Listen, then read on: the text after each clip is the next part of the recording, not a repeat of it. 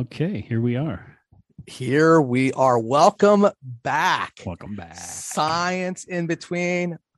This is Ollie. And this That is is Scott. Scott. That's Scott. Yeah.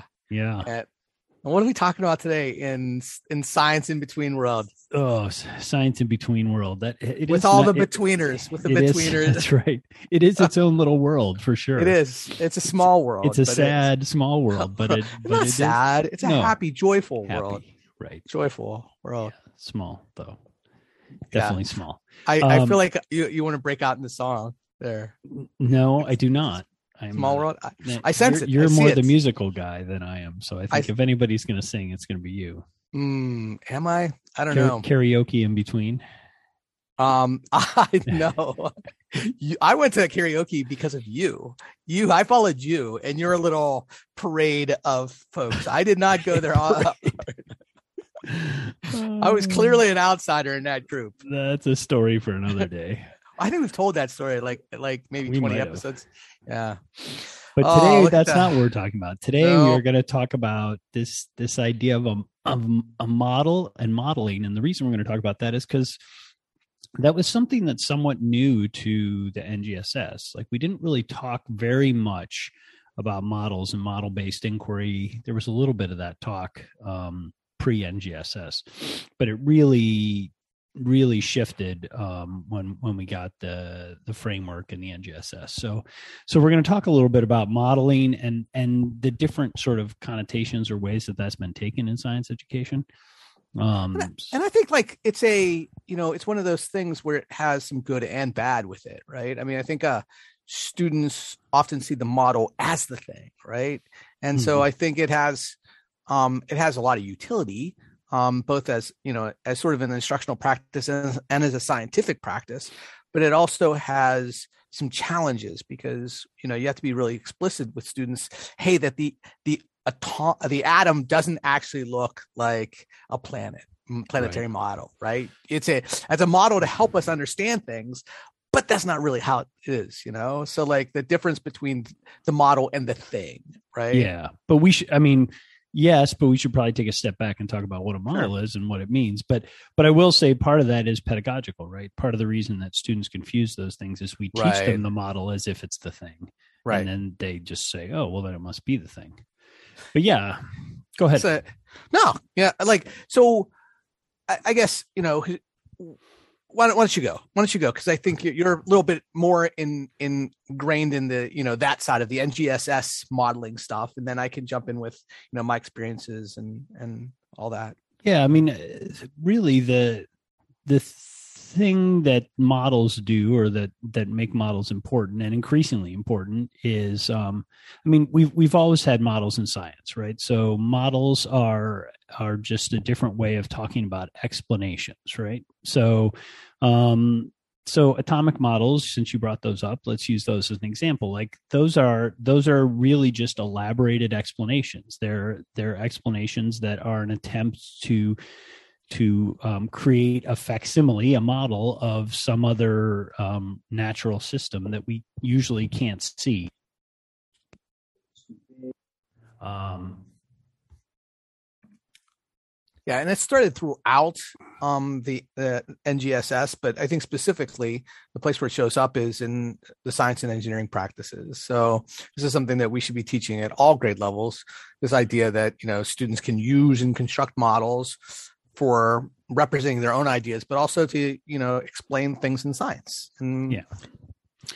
yeah so these so the the idea is that models can take lots of forms and that's one of the big you know discussions in the field these days is what counts as a model and what doesn't right because you can argue f equals ma is a model Um, Right. it's an equation but you can also say well it's a model of something it's a model mathematical model. exactly it's a very simple in that sense but powerful mathematical model um, but models are just but th- but it's a very different kind of model than say the atomic model which Yeah. which has a has a sort of physical uh, diagrammatic sort of sense to it versus though it has lots of mathematical complexity built into it as well. So this idea that really what you're doing when you're doing science is is you're building a model, you're building an approximation of reality because that helps you better understand reality. And that that model is not as you said the thing, right? F equals yeah. ma is not a perfect description of the world. Um, it's just a it's a it helps us understand things in in useful ways but um but this idea of like the the purpose of science is building models and modeling is is a somewhat new way to frame it right? We've talked about inquiry before. We've talked about investigations. We've talked about the scientific method right? But but none of that none of those um, really included the idea of models.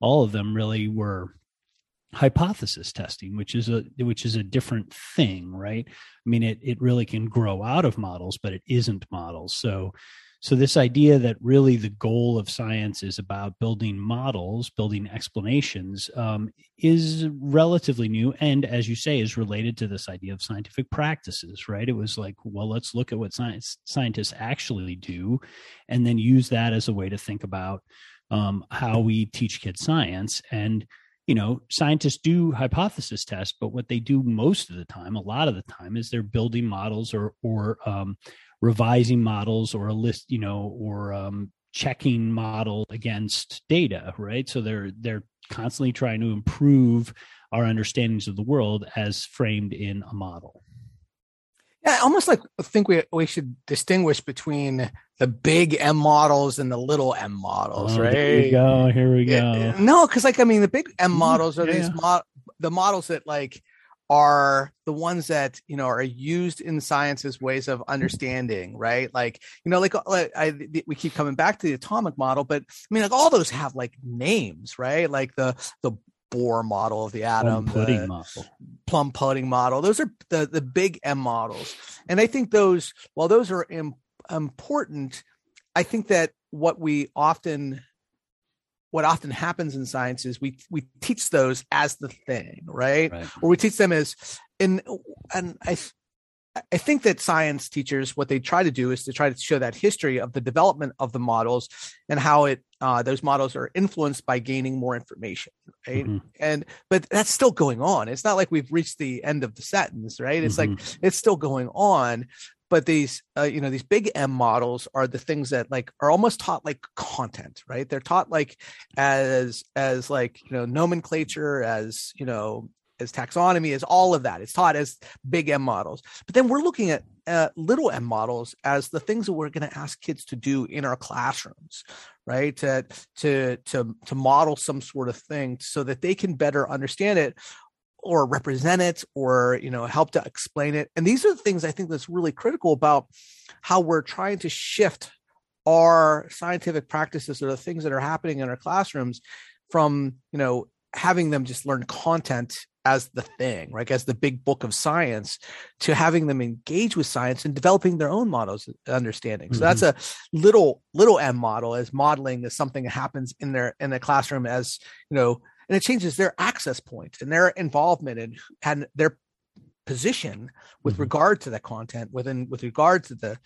you know and i think that's I, I, that's really a powerful difference from my point of view mm-hmm. is you know seeing it from you know a an explanation that's done in science versus a practice that in you know engages them in the process of understanding science yeah right and i th- i think that's it i mean i think the difference is what you're really talking about in big m little m the way you've described it i think is the difference between modeling as a practice and modeling as an outcome right. right or a model as an outcome so we one of the one of the reasons it's important to engage kids in modeling as a practice in schools is so they understand where where and how these models come about and the limitations of them right? So that they understand that models are models which which is to say they don't represent all the complexity of the natural world. They're they're explicitly designed to reduce that complexity to help us understand phenomenon in useful ways. But if you don't understand that you do think that they're the same thing right? You think that this this thing that we've developed is true which it's not and that it that it is always you know correct and meaningful and and doesn't have any sort of wiggle to it right? And then this is what where you get into the issues of people saying well you know climate change we we say oh well there's only a you know a 99% chance that that the climate is is uh, anthrop- anthropocentric, right? That we're that it's human caused climate change. It's like, well, that's an exaggeration. I don't know what the actual percentage is that people agree on, but whatever the percentage is, it's very high. But people are like, oh, well, but there, then there's this 13% chance that it's not, right? And so we don't have to worry about it. It's like well you don't really understand then how you know well obviously don't understand what models actually mean and what these this uncertainty and maybe that's i don't know that's a related term that we probably don't need to get into today but would be worth another conversation which is this idea of helping kids understand uncertainty and what that really means. Oh wow. That is that's an episode in itself right yeah. there. But it, I, but I do, it has I do. to well let me just quickly say it, it has to do with this relationship between the model and the thing that you're modeling right? Yeah. Because there's a lot of uncertainty built in there that that kids assume doesn't exist because you're teaching them oh this is you know this is plate tectonics. This is the way the earth works. It's like well yeah it's a super useful tool but it's not the way the world works right? It's just yeah, yeah. I, I wanted to just highlight the fact that you were able to say that that term and i'm not even going to attempt to say the term um eh, but i was i was yes that word right there i want to yeah. just you know I, I, should have a, a bell ding whenever ding. scott pronounces something correctly and i like a little oh whenever i don't you know yeah that'd be nice some post-production yeah. you know editing you know right That'd be awesome. Good. We'll yeah. just talk to our editor, who's part of our small world. We'll just, right. We'll yeah. have to effort that. Uh, oh. oh, I don't think that. See, that's what you do that I don't do. You put in the you do, use these words that they're they're like uh, I don't know what they are. B- bad words. oh,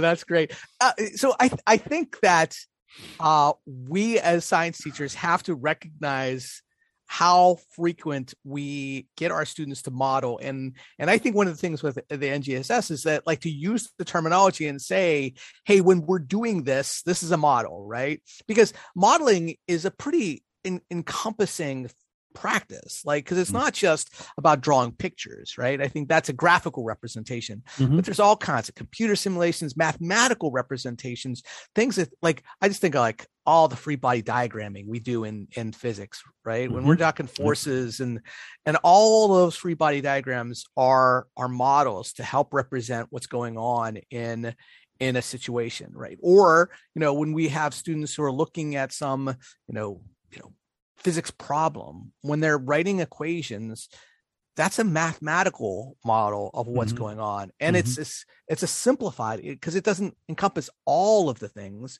right. you know it's it's it's a you know anytime that we're saying hey the center of mass exists here and let's just you know take this complex uh, object and you know whittle it down to this little dot That is a model that is used to help us uh, understand and explain the situation and yeah but I think that you know one of the things that we have to do in in science, if we're going to be really true to uh, the next generation science standards, is to tip our hat to that a little bit more, so that the students see how you know how this is a, a practice that goes across all sciences. It's not just when we talk about you know the atomic model, you know, right. like uh, you know when we're trying to have a better understanding of the the atom. It's, yeah. it's it's much more uh, universal than that it's not just things that have model in their title right. in the science class, right? Yeah, much more ubiquitous. Every everything is basically a model. And I think the other thing that you've hit on that I that I want to circle back to and emphasize is, you know, one of the great things about thinking about this as a practice, as a modeling practice for kids. And we talk about this like in ambitious science teaching, we talk about developing an initial model. Like one of the things that we do as part of that process is we ask kids to draw pictures. Like we don't just say, write out your explanation. Like the model, especially the initial model, but all the models throughout the process involve drawing. And I think that's important because it helps us um, conceptualize models as different eh, uh, than than um, just explanations and it draws other kids in right? So it, it opens up the possibility of more people contributing to that model. If it's not just all language if it's not just all math but it's drawing too right? It's saying okay well we're going to try and do an initial model of how this tanker implodes after it's if it's power washed right? Like this is uh this is a classic ast sort of phenomenon. And and one of the things we have students do is you know draw before a during and after picture. And then and then you can write words too but a lot of it is trying to to visualize what's going on there. And and that's what a lot of models do. I mean i think it's really interesting especially in physics. Like one of the things that we always talk about wanting our kids to learn but we don't do a very good job supporting them in learning it is understanding the relationship between visual representations of mathematics and and equations right? So yeah. the the stuff we do with um, sonic rangefinders back when back in Right. the day right? Where where you walk back and forth in front of a sonic rangefinder and it shows your position time graph and and helping kids understand that that what that means like being able to translate that visual image into a meaningful uh, physical explanation of what's going on is really hard but it's partially hard because we don't give them any experience or practice doing it. So um you know Yeah, this well, I, this idea of connecting visual uh representations of things with with conceptual representations i think is really important to modeling. Well there's a whole a whole you know way of teaching physics that's built on that.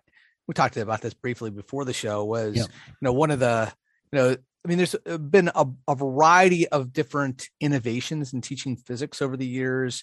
You know there's the physics first movement which was trying to get uh, to teach more conceptual physics in earlier grades that um, and i think that kind of correlated with inquiry you know the inquiry movement because physics would be one of those things that you know students can do in a classroom and you know really examine and and understand some you know physics concepts. But another movement that was happening probably right around that same time was this idea of modeling physics modeling. It came out of arizona state.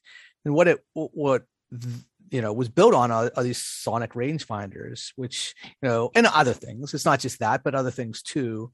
Um but that's the easy one to understand because you know it's kind of like the radar gun right? Where it sends out like you know sound waves and it, it graphs in real time motion. So you could drop like a you know a ball over a you know one of these um you know sensors and it would graph in real time the the the fall the descent of this ball which you know you could do position versus time velocity versus time whatever because it's measuring all of that stuff um, and then um, with that graph you know the students can then better understand where the equations of motion come from Mm. right because the, that's a that we we have a you know data some evidence to show okay here's how the the path of this ball or the path of this object is is happening in real time. Now let's take a look at ways we can represent that. And the ways we can represent that is by you know you know mathematically you know representing its it's the, the graph the curve the line whatever that is. And what you get is the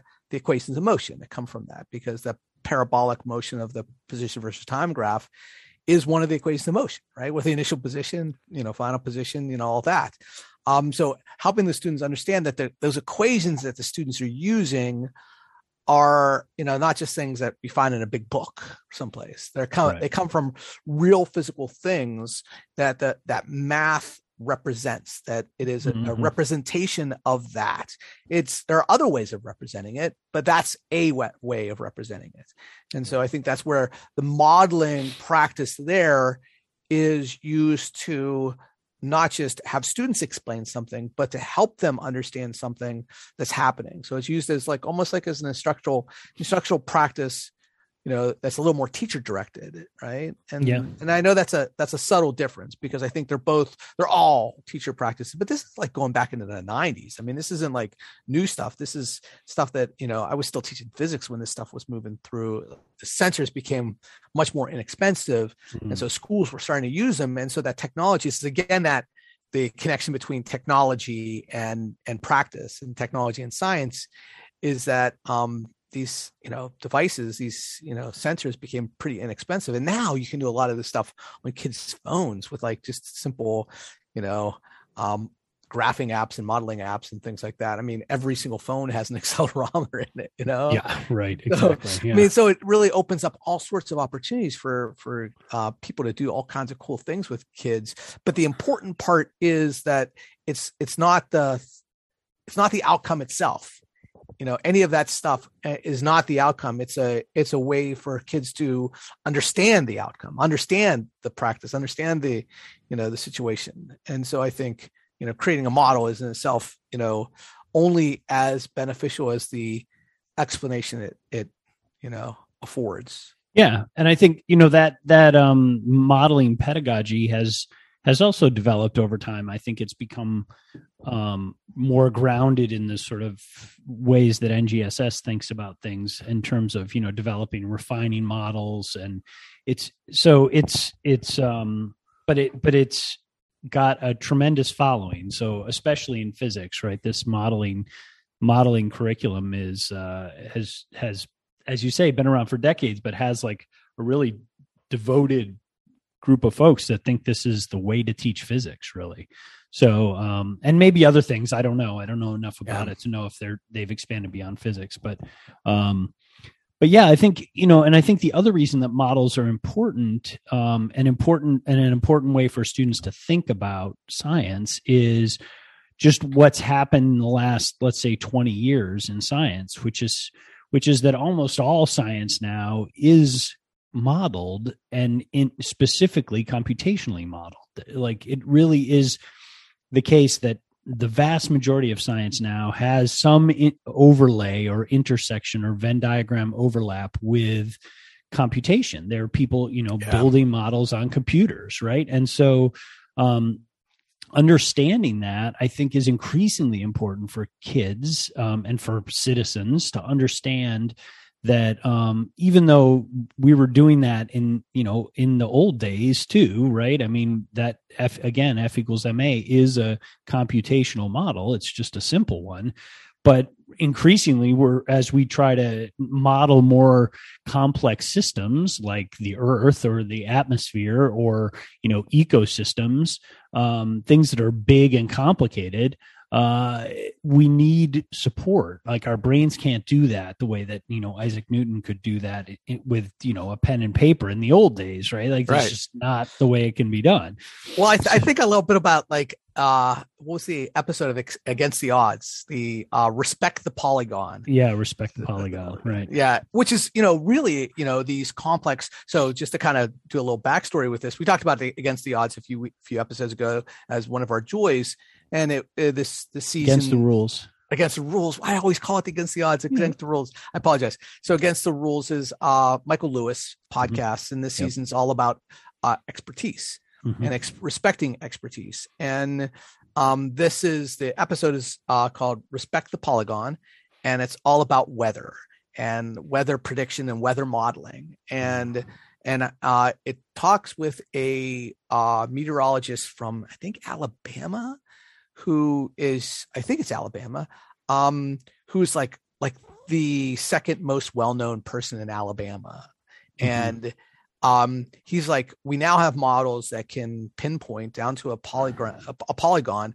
that might be just a few blocks city blocks wide um, where a tornado might hit, and and he's like when we have that sort of data, there's a high probability of there being a tornado. However, mm-hmm. that doesn't mean that there's going to be a tornado. It just means right. there's a probability of of a, a, tornado and how because the prob people don't understand or some people don't understand. Well, most people don't. I mean, I think that was the point. Yeah. Right.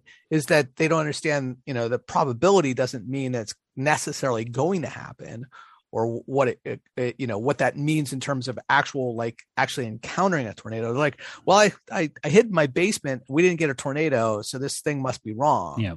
Um but and then what ends up happening is because they they don't understand the limitations of the model or what the model or the utility of the model mm-hmm. because I, they're pretty powerful. These i mean to think that we now have the ability to like to pinpoint down to like a few city blocks as to where you know the mo- the highest likelihood of a tornado would be that's pretty powerful stuff. Yeah. Um, yet the probability of that is still, you know, whatever it is, and that people are going, okay, well, it didn't happen, so I'm not going to trust it the next time they tell me to hide in my basement. Yeah. And and and I think that's the the the, the point of this is that you know we have to we're, we're one being able to create lots of really complex computer models now um, both in our classrooms and in science in general. Um, but they have to have a better understanding of what the the limitations and the utility of those models. Yeah, you know, and what you know, I mean, that's a sort of nuance that you're getting at there, which is this idea that you know these models are it goes back to that issue of uncertainty that we that I brought up before, right? Which is these models are increasingly probabilistic, which is to say that they they have to sort of take randomness into account because yeah. because randomness is in these systems. So if you know the the interesting thing was that that meteorologist talking about um, how much forecasts have improved and but how little people still sort of get how much they've improved right? Like the thing that i'm still stunned by is the app on my phone dark sky um, which you know basically will predict rain where I am, my exact location, with astonishing uh, accuracy. Right? It'll be it'll say like, okay, it's going to start raining in four minutes, and it's going to rain for you know thirty five minutes, and then it's going to stop. And you know, the, the idea of telling that to somebody like 20 years ago like you're going to have a device in your pocket that you can pull out and look at it and it'll say it's going to start raining in 4 minutes and stop in 35 and it's going to be pretty accurate is is uh, you know that's astonishing right? I mean it, so what we're able to do with these models is really unbelievable but it still is a model. It's still not the thing, right? This keeps going back. This is the theme of the uh, the episode, I guess. You know, the model is not the thing. Right. It it can be good. It can be close. It can be super useful. Um, but it's never going to be the thing because there's the real natural systems are just too complicated and too complex. Like we, you know, maybe someday in the future we'll have computational models that are good enough that can take care of all this stuff uh, but then they'll take us over and it'll be terminator and we'll, we'll, be batteries in a in a in matrix somewhere so um yeah wow that that that went dark right there yeah sorry. talk, talk about dark skies that's yeah. oh, oh, oh, look at you yeah but i mean uh, this but i do think this is a you know this is this is the fundamental point i think that you and i are trying to make here is a well a modeling is really important practice um, but one of the reasons it's such an important practice is so that people understand the relationship between the model and the thing that is being modeled, right? So this is true in epidemiological models, which is why COVID had all the struggles that it right. did, right? And that's why the N, the novelness of the virus is so important to the difficulty of modeling, right? Because the less you know about something, which is to say, the more novel it is, the more difficult it is to model, right? And the more data you get, the better your models get. And as your models get better, your predictions change, which is to say, the truth changes, right? And this is things people this is things that people don't like. They don't like it that well now you should be six feet apart instead of 12 feet apart or now you should wear masks that do this kind of thing and or that kind of thing or now it's better if everybody's masked not just the people that are sick. It's like well okay so you clearly science doesn't know what's going on. It's like and it's actually the opposite right, right it's exactly. the, the the the thing that's the the that's really interesting about that is to a lot of folks it's it communicates well science doesn't know and to those of us engaged in science, it's like, hold on, we know more than we did like two weeks ago because we're changing something that, you know, something, some recommendation we made or some understanding we had. Like now we're changing it. And so we must have some information. And that's, I think, the part where we have to engage students, our students in the practice of, you know, making models and then gathering evidence and changing those models so that they can better understand how science as a practice works. Yep. That's the I think the part that's the because the more that we teach it as the big book of models, like mm-hmm. these are the like as as models as being outcomes rather than models as being practices that students and scientists engage with and that they relate to the evidence that they can collect, the more that they'll understand how science and, and medicine, all the things that they engage with works. And I think that the uncertainty piece is something we absolutely have to talk about because I think that, you know, um, that's sort of built in in all this, right? And it's yeah. not just like, well, let's just calculate some percent error and you know. Right. I was going to say like that's the classic, right? In in right. science, when when you and I were teaching physics, like there was always a section at the end where they figured out experimental error or had to explain what experimental error was in that particular instance. And yeah. in no case did they ever, I don't think, I, I certainly didn't talk about it with my kids this way. Like at no point did they say, oh, well, the equations are limited because they don't take yeah. into account all of these factors that we can't take account of. And so they're good approximations, but they're not going to be 100% accurate. And therefore, they shouldn't.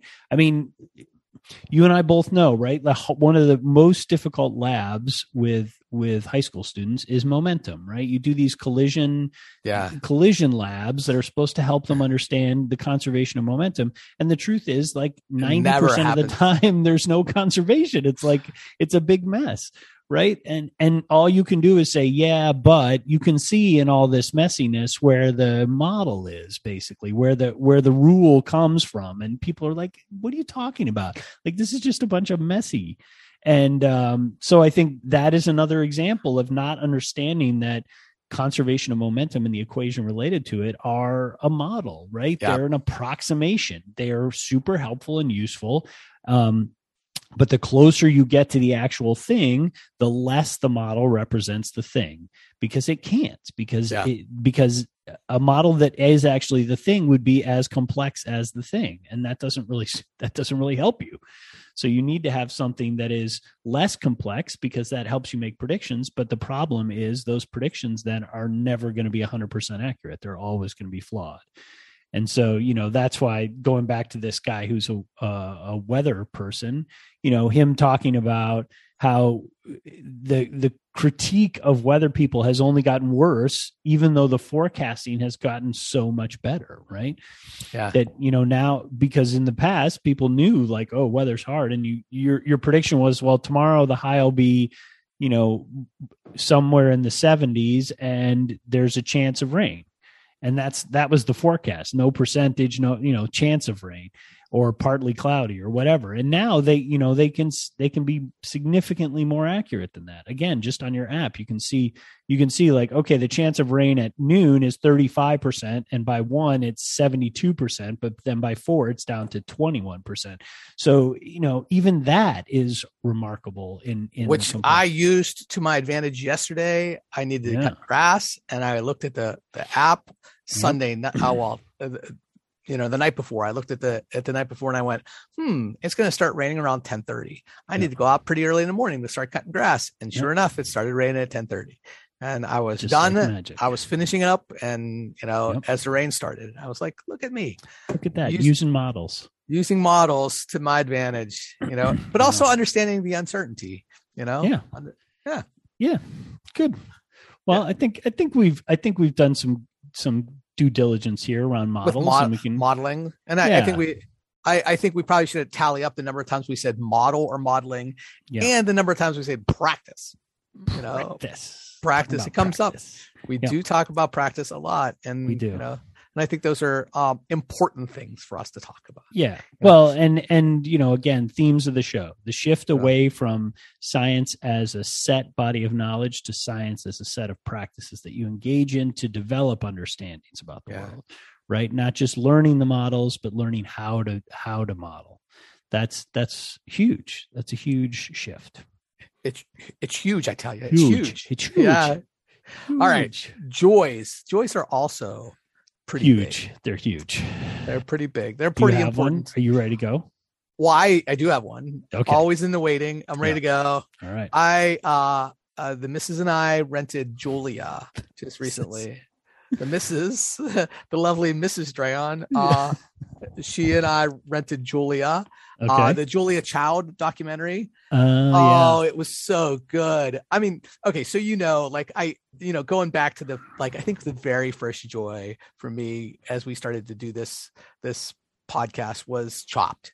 Mm-hmm. I watch yep. Chopped religiously every week. Um, and th- I would say that's the only like must see viewing for me any, any week. It's like, oh, hey, it's Tuesday, new Chopped on. Um, so I'm I like cooking shows. I engage with cooking shows a lot. I like to watch people cook.